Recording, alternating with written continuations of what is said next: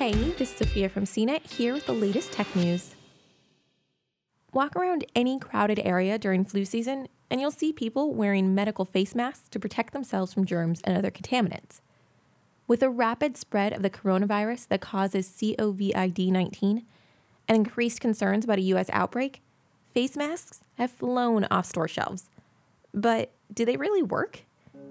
Disposable face masks block large particles from entering your mouth, while more tight-fitting N95 respirator masks are far more effective at shielding you from airborne illnesses.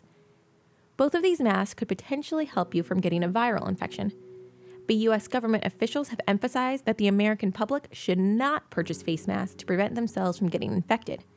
Instead, only people who are displaying symptoms of the coronavirus should wear masks to prevent the spread of the disease to others.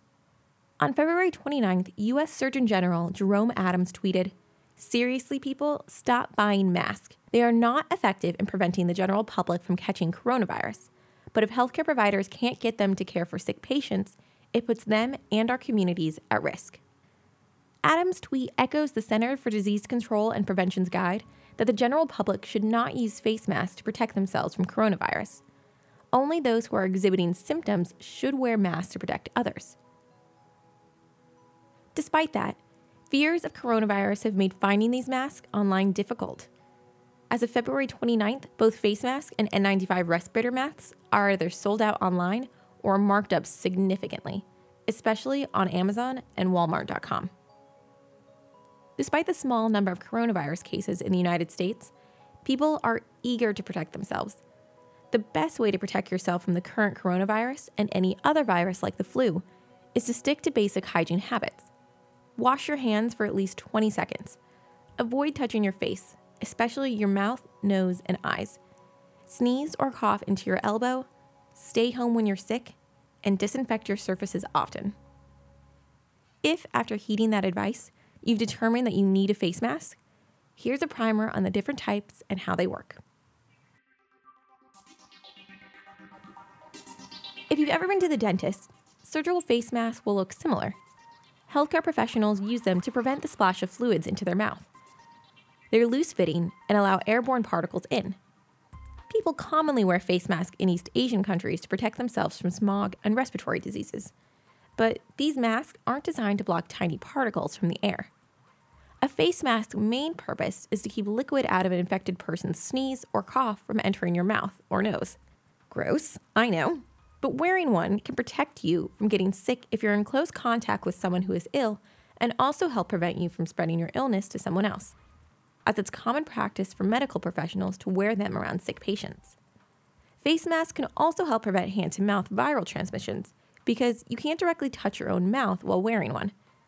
Viruses, however, can be transmitted through your nose and eyes, and virologists say that surgical face masks cannot block airborne viruses from entering your body. For that, you'll need a respirator, a tight-fitting protective device worn around the face. When people say respirator, they're usually referring to the N95 respirator, which gets its name from the fact that it blocks at least 95% of tiny particles. Several brands manufacture N95 respirators, and they come in all different sizes. When shopping for this kind of face mask, be sure the packaging says N95. Some masks will only say respirator, but if they aren't marked as N95, you won't get the full level of protection. N95 masks are tricky to put on, so make sure you watch a video or check out a guide on how to fit one to your face. The key is to wear the mask firmly around your nose and mouth without any gaps, and once it's on, leave it on. A respirator that's only worn sometimes isn't nearly as effective. Studies have shown that respirators are highly effective in preventing viral illnesses, but only in people who actually wore the mask correctly, which is rare. N95 masks are difficult to put on for people who aren't medical professionals. If you put the mask on right, it gets hot and stuffy, so a lot of people take it off before it can actually do any good. In fact, some medical professionals believe that these masks actually create a more suitable environment for viruses to develop. Another study showed that respiratory masks are helpful in preventing viral infections, but only when combined with frequent hand washing.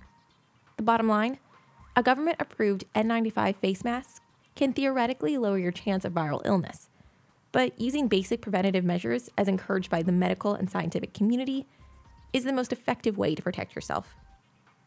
The new coronavirus is officially called SARS-CoV-2, and it's part of a group of coronaviruses that include both the common cold and the deadly SARS.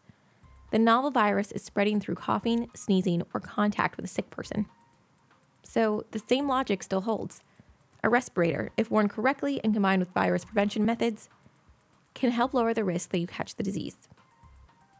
The CDC only recommends that people wear face masks or respirators if they're traveling to China or have already contracted the virus. It also states that face masks should be worn by healthcare workers or anyone who is taking care of a person who has the novel coronavirus. If you're in a place where the coronavirus is present, however, or are especially concerned about the disease for another reason, a respirator can't hurt. The CDC's website has a comprehensive list of all the approved N95 masks, which you can use to cross-check any mask before you buy it. These masks filter out at least 95% of airborne particles, so again, if you wear them correctly, they're fairly effective. If you'd prefer to go to the face mask route, those are easy to find. Make sure to look at the product details to make sure it's FDA approved. There are a lot of face masks on the market that haven't been cleared by the FDA. For more of the latest tech news, visit CNET.com.